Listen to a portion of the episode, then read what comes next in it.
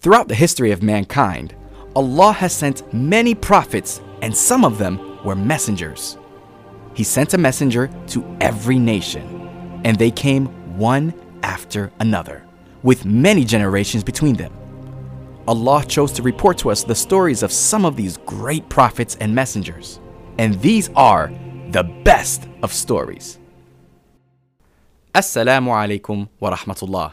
If you are interested in the prophetic stories revealed in the Quran and narrated by the Prophet Muhammad sallallahu delivered in storytelling format, then that's what we do here.